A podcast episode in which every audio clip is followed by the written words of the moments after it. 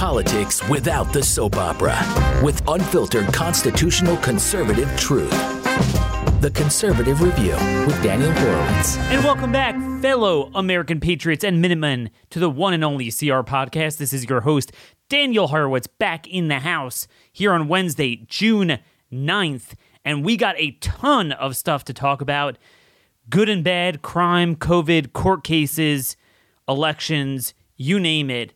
There is so much to talk about. More importantly, there are so many action items for us to do because we here are all about action. That's why you can go to constitutionaction.com to join one of our Liberty Strike Force teams where we will actually get involved on everything political and legal that matter to our country, when they matter, how they matter. Uh, because, folks, more and more I'm feeling the sense, like I started off yesterday's show with, that we, we're so close to making a difference. I even feel in my own work I'm very excited to share news with you today about a story, a successful lawsuit. I feel like we are getting very close to the point where, at least in some of the red states, if we just asserted ourselves, if we just kept focused, had a focused, very specific agenda that couldn't get hijacked, focus on primaries, there's what we can do to make part of the country a better place to live. Um, I was going to start off today with more bad news, but I think you hear a lot of bad news from me, so I'm going to put some of the crime stories on hold for now. Um, there is a terrible court decision or sentencing that I wrote about yesterday, but I figured why not start today with some good news for once, a court decision has made me really excited, and I wanted to share that news with you. Now, folks, uh, because we do have so much crime in this country, you do have to learn how to protect yourself. Um, one of the things that almost nobody does enough is train, train, train, train. Um, tons of people own guns more than ever, carry guns in you know the majority of states where you can, but training is something that people don't do enough. And obviously, now with ammo being so expensive, uh, people are going to the range you know, less often. That's why I support iTarget, a proprietary app that has really the best laser bullet to fire in your gun that I think is on the market. iTarget Pro. It's very simple. It's a fake bullet that has a laser in it. You clear your firearm um, put it in there, uh, load it, and then you know you practice dry fire like you do any other place, point in a safe direction, and they give you this target, and then you download the app and focus your iPhone on the target, and it will time your shots, render them where they are as if you're doing target practice. It's very accurate. Um, all that muscle memory, the five count draw from a holster, uh, the proper grip, the certainly the trigger pull, you know, a smooth trigger pull, not jerking the trigger. That is all accurate. It is all very accurate. You get everything but the recoil or doubles. You can't shoot controlled pairs. It has to be one at a time and then you reset it. For all of you guys that come out to me with me to front sight and, and really anyone who practices, I recommend iTarget Pro to stay sharp on your shooting. Today, you could save 10% plus get free shipping with offer code CR at checkout when you go to itargetpro.com. It's the smartest way to practice, and it literally pays for itself on day one. I mean, your first day, you would expend that much ammo or that cost of ammo easily blow through $100 of ammo these days um, going to the range. So, again, letter I, Target Pro itargetpro.com, offer code CR. All right, folks, here it is. I'm really excited about this. Um, it took forever, but we finally got a sweeping, broad ruling on the constitutionality of mask mandates and testing and quarantine and all this stuff. Um, a Boone County Circuit Judge, so this is the intermediary level court in Kentucky. Um, Richard uh, Bergman he issued a permanent injunction on all of Governor Andy Beshear's uh, COVID mandates, including the mask mandate in Kentucky. This was a lawsuit brought by a business owner, and then you had supportive plaintiffs in some state legislators and the attorney general. The attorney general is a Republican, the governor is a Democrat there. And it's the first time we've been waiting. Like, when is a judge going to finally look at the facts and the evidence 15 months into this and say, wait a minute, these are fundamental rights, uh, freedom of movement, bodily integrity, you're taking away. What happened to strict scrutiny when, if you just looked at looked at the evidence, the government couldn't even pass a rational basis test for this stuff. Um, so what's going on here? Finally, this judge did that. He allowed expert witnesses of the plaintiffs to bring them in, and he sided with them, and he said all of this stuff is unconstitutional. And I think this really lays the foundation to attack um, not just state remaining state mandates, but some of the remaining federal ones. The most important being the mandates from TSA and CDC on traveling and airplanes, but I think we can do this with hospitals as well. I think we can do this with the vaccine mandates or those that are saying you have to wear a mask if you don't get a vaccine. For a number of principles, and and uh, and again, we we have to get this into federal court as well. This is state court. We need to get this into federal court because they're already promising to do this in the flu season, and they're they're going to keep this going. He, he ruled that all emergency orders imposed by said defendants, which includes the governor and the uh, state health director, are unconstitutional, void, and without any legal effect. Um, this is really the first sweeping ruling that I've actually seen. And, you know, I will say I feel very proud here being ahead of the curve. One of the expert witnesses was none other than our, our very own Stephen Petty. He first made his name in national politics on this debate um, on this program three months ago.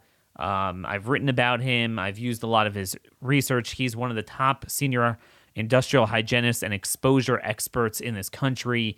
Um, he could blow anyone away on this issue. He said that masks are absolutely worthless to SARS CoV 2 virions and the judge ruled with it. It was really, really a great ruling. Um, 30 page opinion and good stuff. It violates the Constitution. It violated state law because the state just limited some of the powers. And, you know, the governor was just doing what he wanted anyway. So this is a really good ruling.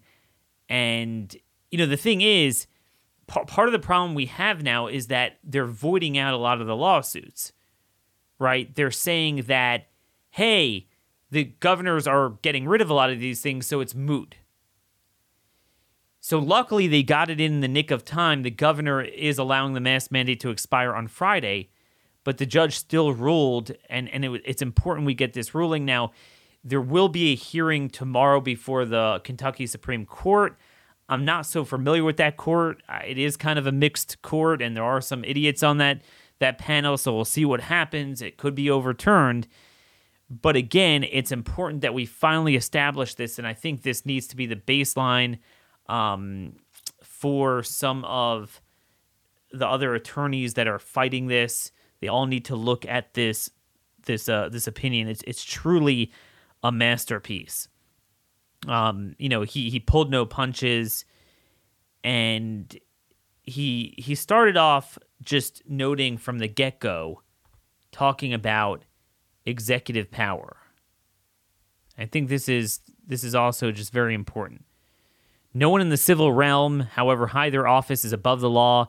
It was for this principle that English barons assembled at, you know, a, a meadow on June 15, 2015, forced King John to sign the Magna Carta.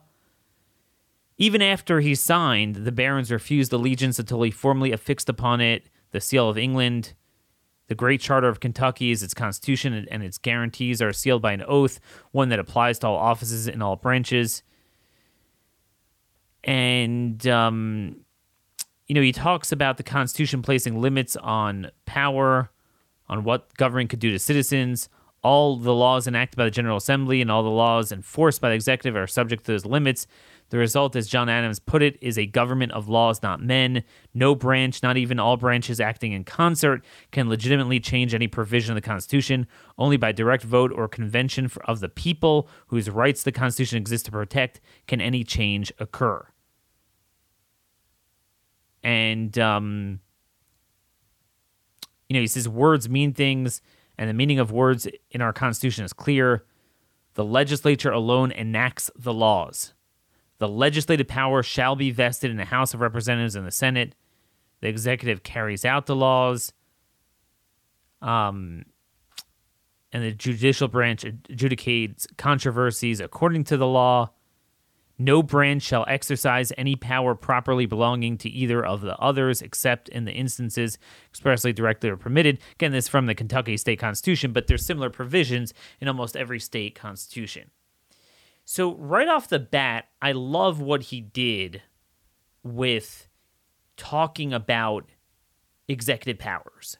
So, before we even get to, you know, the validity of these mandates, whether they're constitutional and whether they work. So, there's two things A, they might be unconstitutional. Number two, even if they're not, do they pass some sort of balancing test that they they further a state interest. They work. And he ruled on those. But even putting all that aside, only a legislature can do that. Only a legislature can do that. Some people have a hard time reading law, or they don't care to even look at the law. Perhaps they need themselves some Go Specs lenses from our friends at betterspectacles.com. Our other sponsor today, Better Spectacles, they're now offering an authentic German engineered Rodenstock eyewear for the first time in the US. Um, Rodenstock is really the gold standard of glasses. They have opticians that specialize in difficult prescriptions, astigmatisms, those of you who experience problems with progressives, and often because of that, you just throw your glasses into a drawer and never never use them. But they make Go Specs lenses that use advanced algorithms with more than a million patients measuring 7,000 points in the eye. They give you more energy, no neck strain, and the ability to see 40% better. Go to betterspectacles.com slash conservative to schedule your teleoptical appointment. So you don't have to go in and wear a mask. Um, you don't even have to leave your house, and then you could just order them. They're offering my audience an introductory 61% off their Go Specs lenses. Uh, my wife loves them uh, really um, you know use them all the time. Uh, they feel great, and it's it's amazing how much of a fit they got. Because I also did this teleoptical too. I never had such a good fit. They did a really good job. Um, so you know, those of you who see me on One News Network or you know Steve Deace or when I get a chance to put out a video, you'll you'll see them. Just visit betterspectacles.com/conservative to see better.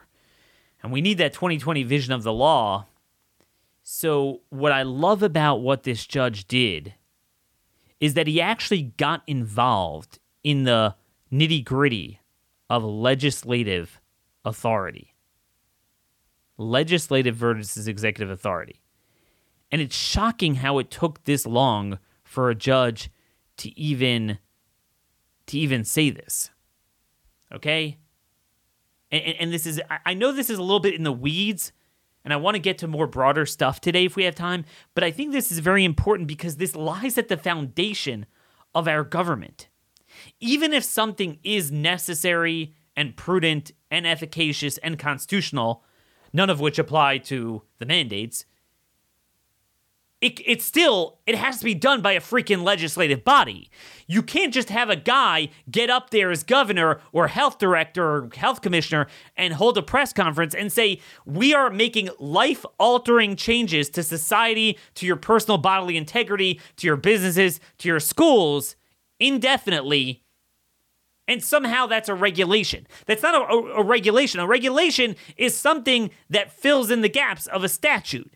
But if you're making life changing things, that is something new. That is a statute. And that requires it to pass a legislative body. I'm going to read to you from the opinion here. Defendants, this is the you know governor, assert that if the governor's emergency orders are not legislative in nature or do not involve legislative power, then he has the authority under the Constitution to act without regard to any delegation under KRS Chapter 39A. If the governor's emergency orders were not engaging legislative power, they would that would certainly be true. Legislative power is defined in Black's Law Dictionary as the power to make laws and to alter them at discretion. Legislative function means the duty to determine legislative policy, the duty to form and determine future rights and duties. The definition includes to bring something into or out of existence by making laws, to attempt to control something by legislation. He goes on to say, Judge Berg- Bergman, clearly what has been ordered by the governor's emergency decrees constitute legislation. Dr. Stack's testimony, this was during the case, demonstrates that he and others engage in a process of collaboration and review of CDC guidelines and other documents, the purpose of which is to impose rules on persons and businesses in Kentucky, and that in formulating these rules, they tailor them to apply uniformly across the Commonwealth. This is formulating policy. He further testified that they have repeatedly amended and revised their orders, thus showing they deem to have the power to make laws and alter them at discretion. Indeed, he described the orders imposed as having a breathtaking scope. It is obvious from even a cursory review that the orders issued over the past 15 months attempt to control and seek to form and determine future rights and duties of Kentucky citizens. These include ordering the closure of all businesses except those the governor deemed essential. He ordered churches closed, prohibited social gatherings, included at, including at weddings and funerals, prohibited travel. Um, and through CHFS, even prohibited citizens from receiving scheduled surgeries. And then there's the order that everyone wear a mask. Listen to this. These are undeniably attempts to control, set policy, and determine rights and duties of the citizenry. Except in those instances where the federal courts have stepped in, defendants assert authority to modify or reimpose these orders at their sole discretion. Consider, for example, the recent modification of the mask mandate. It orders persons who did not get vaccinated for COVID 19 to wear masks, but lifts that requirement for others. That is setting policy and determining future rights and duties. That is really, that is a very important point he's making. Even if the stuff worked and they were constitutional, it has to go through the legislative process where it passes bicamerally, either at a state and federal level, and then is signed into law by the executive, and then it's enforced. The notion that you could do something this broad in scope under the guise of emergency regulations covered by existing statute is bull. Now, you might say, well, Daniel, this is unique to Kentucky because they did pass some laws this session limiting, you know, what you could do to businesses, limiting emergency powers to 30 days. But the judge is saying much more than that. This should apply to every state, and more importantly, this should apply to CDC and TSA. How could you offer something that earth shattering, to sit in sweltering heat on a grounded plane for hours, covering your face to even a two year old. Before we even get to the effic- uh, you know whether it's effective in the interest balancing test and whether it's constitutional, without Congress passing such a law. So that in itself, the fact that CDC could do something that broad without a new statute is insane. But then he goes on to finally go into the interest balancing test. He quotes um, Stephen Petty, our buddy, that he testified that both the six foot rule, distancing rule, and mask mandates are wholly ineffective at reducing the spread of this virus. Masks are worthless, he explained, because they are not capable of filtering anything as small as COVID 19 aerosols. In addition, masks are not respirators and lack the limited protection that respirators can provide. The court finds the opinions expressed by Mr. Petty firmly established in logic. The inescapable conclusion from his testimony is that ordering masks to stop COVID 19 is like putting up chain link fencing to keep out mosquitoes. The six foot distancing requirements fare no better. And then also, he had a, a section on data comparison to other states like, you know, Missouri and South Dakota, similar areas that, you know, fared no worse, often fared better and didn't do any of this. The data comparison demonstrate there's there, there to be no emergency justification for continuing Governor Beshear's orders.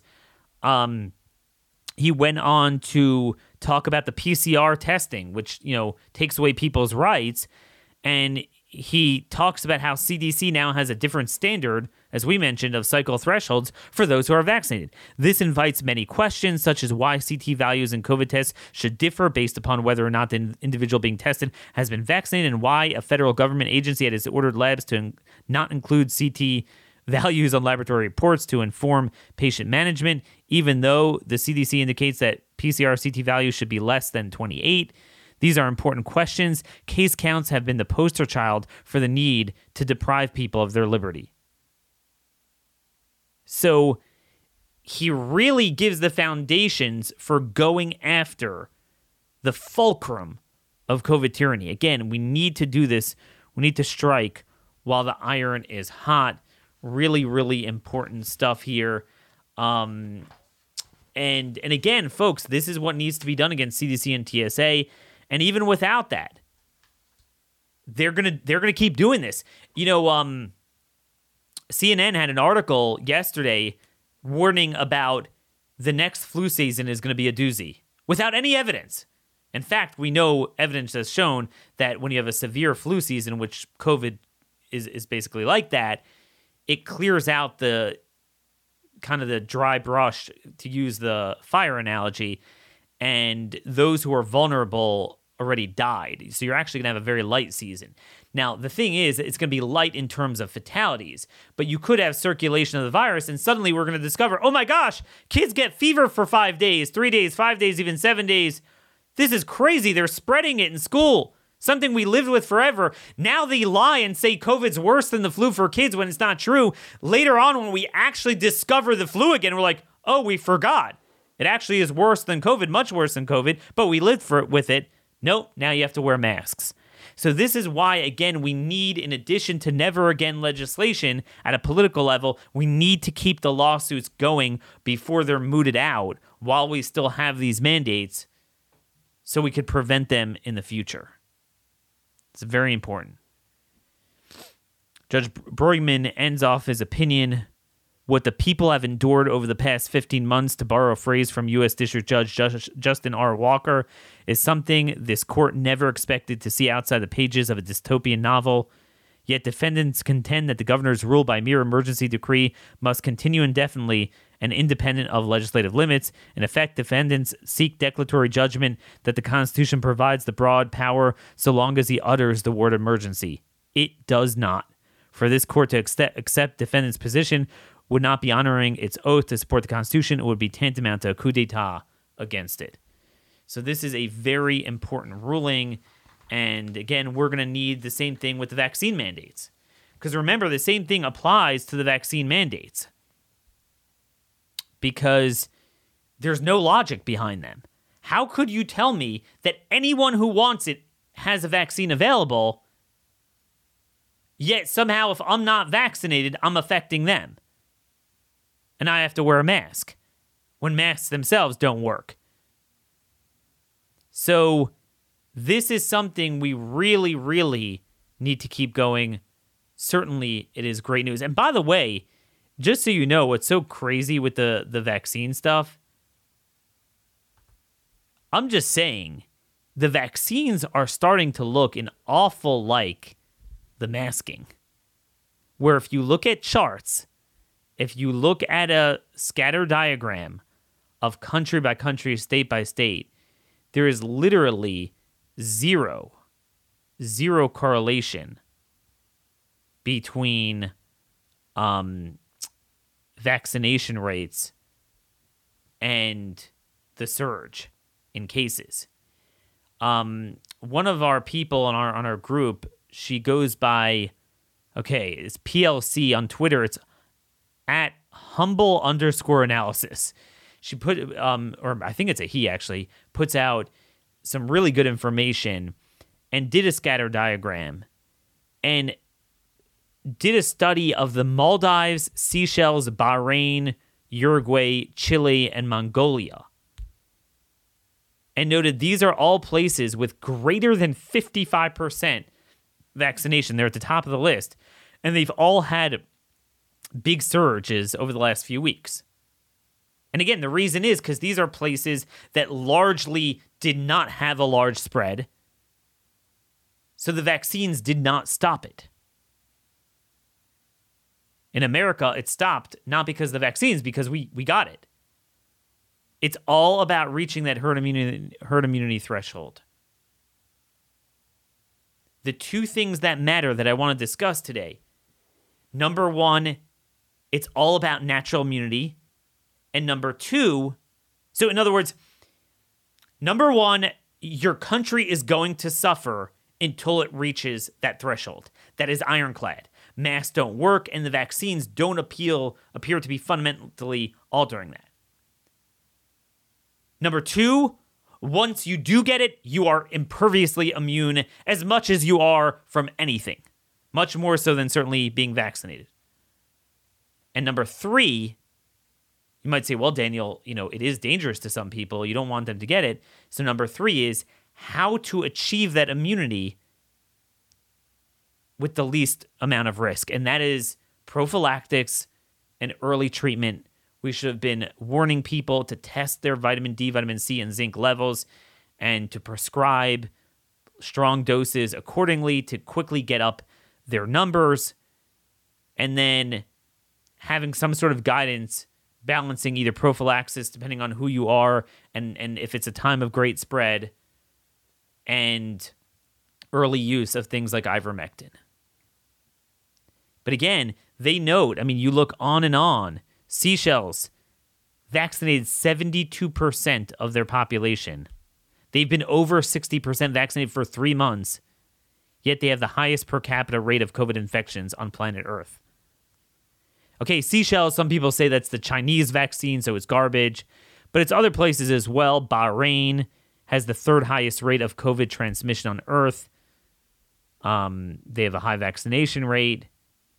Chile has nearly 60% of the population been vaccinated, basically close to the UK's levels, and they're experiencing a surge. Uruguay, similar dynamic. And again, Uruguay and Chile, they're in the same kind of boat, seasonal geographical, and they're experiencing their thing because not enough people in large swaths of those countries have gotten it. Maldives, 54% of the population was vaccinated before cases shot up in um, February, March. And and that's the story. And you know, Mongolia, ninth highest COVID case rate on earth. They had 55% of their population vaccinated before the surge began in April. And that's pretty much where we are. that is pretty much where we are, folks. As I noted earlier this week, in Israel, where cases did go down, but th- it was likely because of the herd immunity, because unlike these other countries, meaning everyone's like, Israel had high vaccination rates and it went down. But all these countries I just mentioned, seven, had high vaccination rates and it didn't go down. The UK had high vaccination rates and it went down for a long time, but now it's creeping up again there. Could be they have more room to grow. And the proof is in the pudding because in Israel, we mentioned a study that showed that kids, which until this week did not have access to the vaccine there, they also weren't getting it. And it turns out that a third of them already got it. So they achieved herd immunity. Again, the herd immunity threshold for this vaccine, for this virus, is likely around 40%. Again, and that's not, it doesn't mean it's impervious. That's not extinction. It's certainly going to percolate, but where it kind of breaks the back of it. Whereas some other viruses like measles, you're going to need a lot more than that. Measles, smallpox, things like that. But folks, I just want to get to um, one more story before I um, get to my article today. Just to show how rigged this system is and what a double standard it is, and how they are willing to destroy lives and lie. Lie. It's all for the vaccine. They lie about natural immunity. They lie about seasonal geographical trends to juice up the vaccine. They lie about ivermectin and vitamin D to juice up the vaccine. And now they're lying about children's risks. This guy, Eli Klein, on Twitter, um, he's a writer for the New Yorker, I believe. He put on Twitter today, you can follow him at, at the Eli Klein. Very sharp eye here. He pointed out the differences between CDC's guidance, the way they frame the risk of COVID to kids relative to the flu before and now that they just updated it. Before they said very simply, the risk of complications for healthy children is higher for flu compared to COVID. Okay, they said very straight up. Um, however, infants and children with underlying medical conditions are increased risk for both flu and COVID. That's actually not true. Um, they say infants and children with underlying medical conditions. Um, that I mean, even then they were wrong because number one, infants are not. They really are not. There is zero evidence of that. They're they're for infants. It's basically like strep throat. It's funny. My wife was telling me we we you know recently had our 14 month old. We brought her into a new doctor because we were sick of the old one, but looks like the new practice is just as fascistic. We can't find the normal practice. So the nurse practitioner said um, was shoving a COVID. She had a COVID test in her hand. I was like, it's not COVID. Like, stop it. We, we, we, we were wondering whether it's like bronchiolitis or bronchitis or RSV, one of those. And, you know, it turned out probably was just a bad cold. And she wanted a COVID test. And my wife asked about strep throat. She's like, nah, you know, under two, they don't really get, they don't really test kids under two for strep. My wife was like, that's the same thing with COVID. But no, she was sure that COVID's a problem. Now, we certainly decline that. So they're wrong about infants. They're always wrong. And underlying medical conditions, eh, you know, that, that's too broad. That's what you would say for adults. But for kids, it's really, it's, it's, it's not true. It, it's, it, it's much harsher than that. Um, underlying conditions, I, I've noted studies on that before um, there hasn't even been a noticeable threat for those with cystic fibrosis, for goodness sake. It's, it, it's really ones that are really on their way out of this world. Um, very, very few have shown to have died from, from COVID.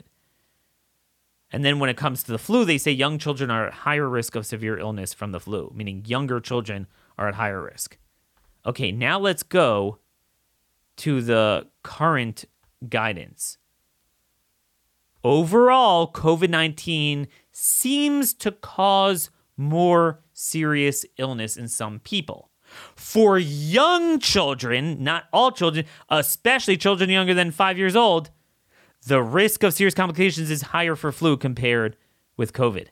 However, serious COVID 19 illness resulting in hospitalization and deaths can occur even in healthy young children.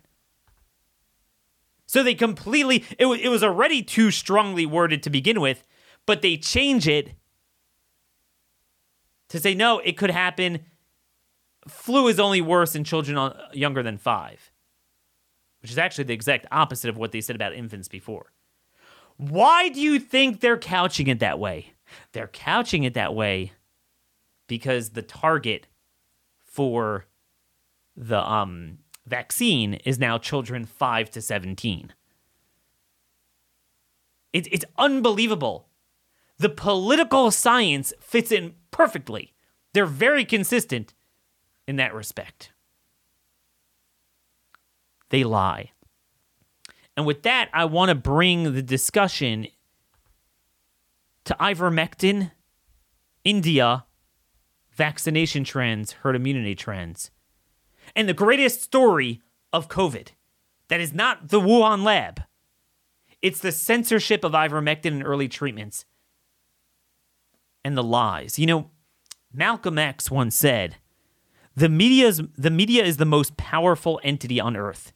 They have the power to make the innocent guilty and to make the guilty innocent, and that's power because they control the minds of the masses. And folks, we see this every day. It's in the stories they put on your plate. They'll focus on something with tunnel vision and you'll think like that's everything. Like blacks are being attacked by cops every day. I'm like, what? Really, it's the exact opposite. They could make guilty the innocent and innocent the guilty. We certainly see this with crime and guns. But it's true of COVID all along. I noted last week how the Manitoba premier, Brian Pallister, he was asked um, about ivermectin and is like he said why why is there hesitancy to using it and his eyes started blinking and then he said um we're going to uh, pursue domestic research that we hope can lead to better vaccine availability in the future. when, when mind you, they already had a high rate of vaccination when they had the later spring spread than America because, you know, again, Canada didn't get it that much to begin with. And I noted at the time that that video embodies the criminal behavior of the media and the political class in censoring life saving cheap treatments like ivermectin. Even in vaccine crazed Israel, they found this study of 30 patients that all of them recovered when using ivermectin, 29 of them within three to five days. But I want to discuss India. There's been a lot of discussion about India and ivermectin because at least they've been debating it there. The, the federal government there has gone back and forth on ivermectin but there's about 33 35 different states and each one does a different thing kind of like in, in, in the us and there's a very good case study to be made out of it based on what they're doing. India is the perfect case study for what we're talking about. It's going to spread no matter what till you reach herd immunity. Vaccines are not really the ingredient that is slowing it down. It slows down when you reach herd immunity. But ivermectin accelerates the slowdown. And we can only imagine had they been using ivermectin prophylactically or early treatment before they were like, oh man, we're in deep doo doo before it peaked. Because remember, every response is always when it's too late. Whether it's ivermectin, whether it's masks, whether it's whatever. Now, masks have shown not to work even when they were in place before the spread, but we don't have a single area that was using ivermectin regularly before the spread, before the big spread. They all waited until they panicked and it peaked already. And still, ivermectin has shown to reduce everything. The province of Delhi, state of Delhi, they made use of ivermectin universal. Folks, they peaked on April 24th. In just five to six weeks, cases are down 99%. Now, India had a very sharp increase, incline, so you would expect, you know, as always, you have a sharp decline. But we've never seen that. Like in America, we had 70 to 80%, depending on the place, within that time frame. But to get 99% is insane. Yes, it's herd immunity. Yes, they had a sharp increase and they reached herd immunity. It's going down. So I'm not going to ascribe to ivermectin the same things that they're wrongly doing to the vaccine and masks. But it is very jarring to see a 99% decrease. Similar dynamic played out in Uttar Pradesh. That's a northern province. It's down 98% off its peak since late April. If you look at India's overall reduction, it's 76%. That's more in line with what we've seen globally in that time frame of how quickly it goes down. So what we've seen in India is that it appears to be going down earlier, it, it shaves about two weeks off.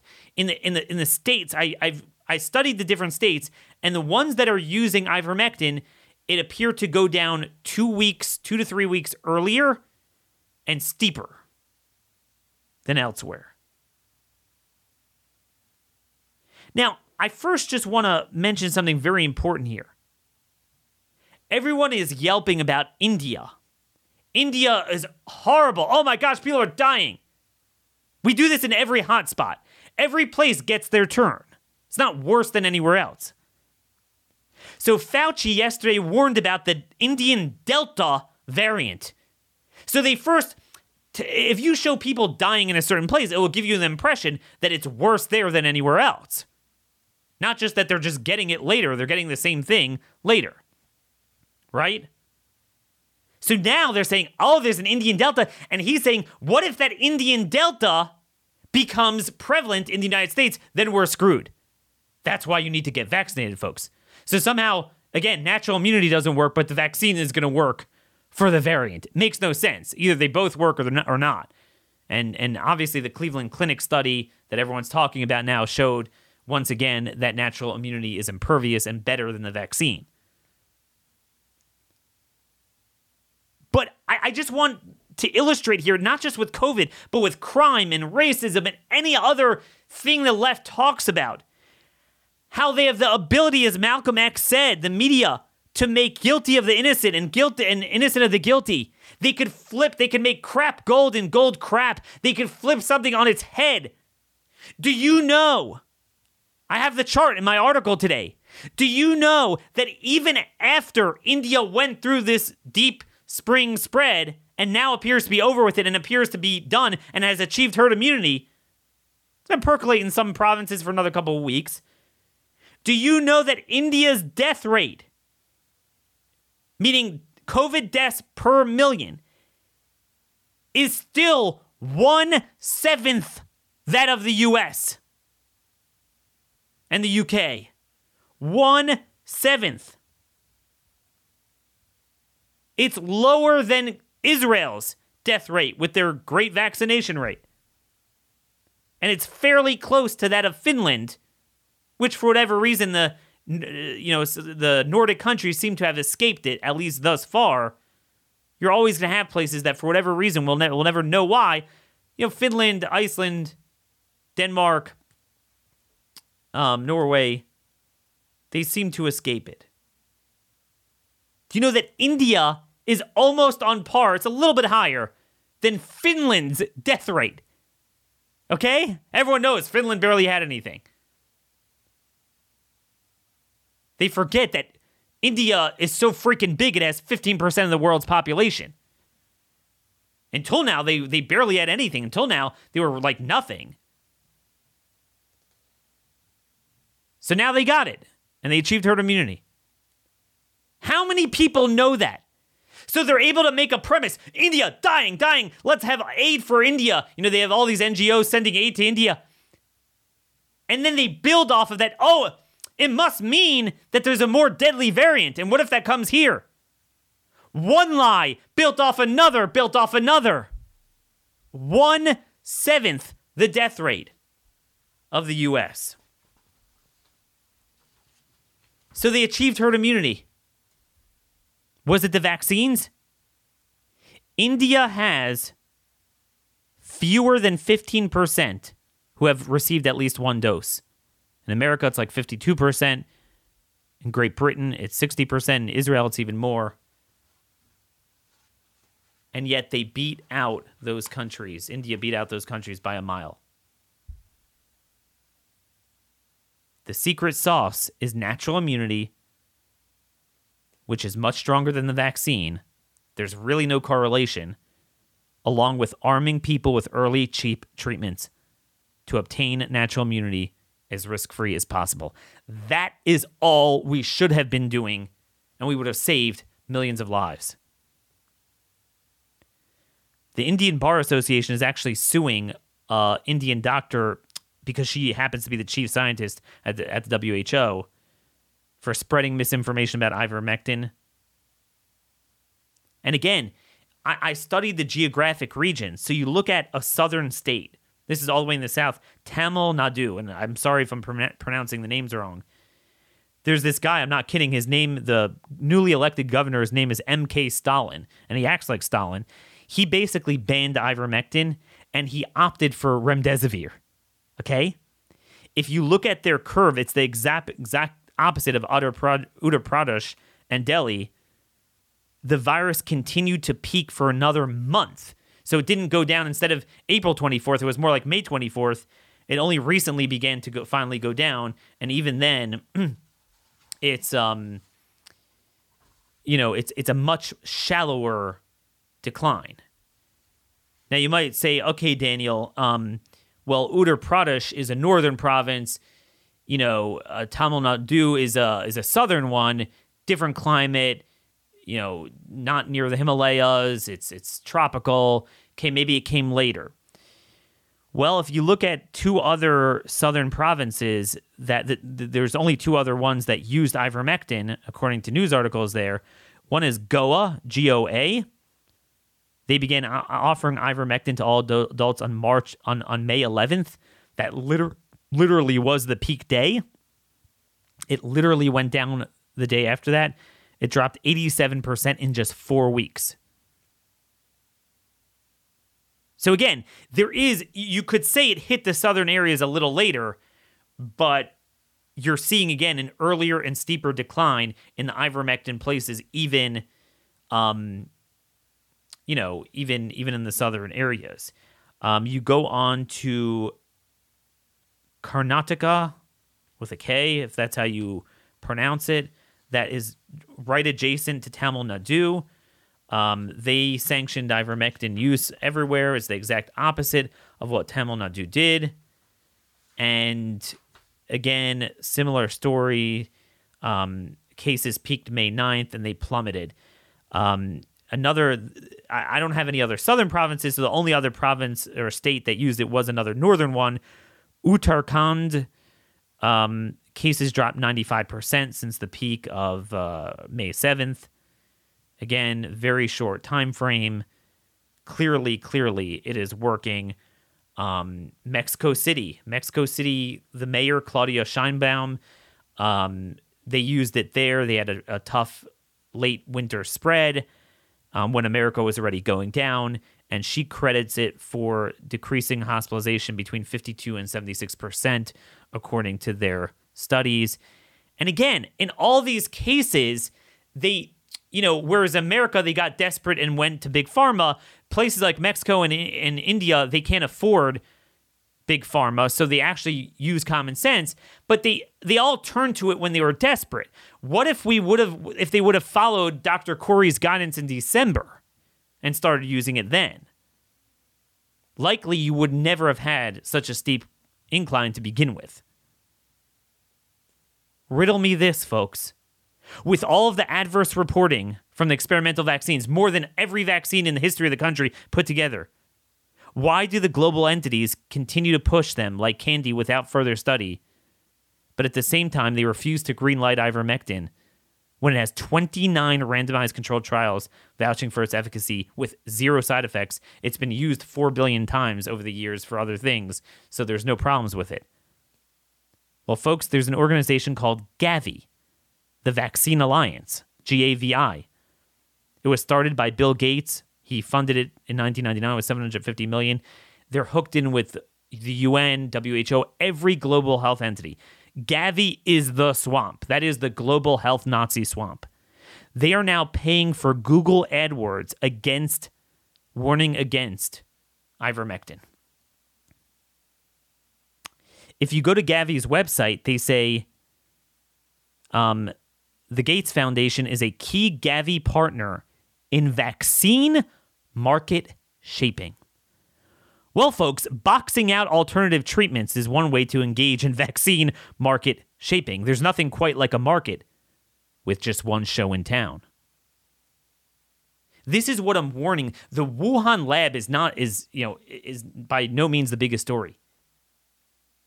It's the global genocide of the people who claim to care about COVID more than anyone, who are preventing treatment who are ignoring the science of how the virus works and they're putting it all into things that don't work and cause harm, like the vaccines, which aren't even vaccines, masks, lockdowns, social control. destroying children. Notice every lie. Like, there's certain things that are kind of murky about the virus. We don't have the answers to all things. But the things that have been ironclad are ivermectin, natural immunity if you've already been infected, and children are not at risk.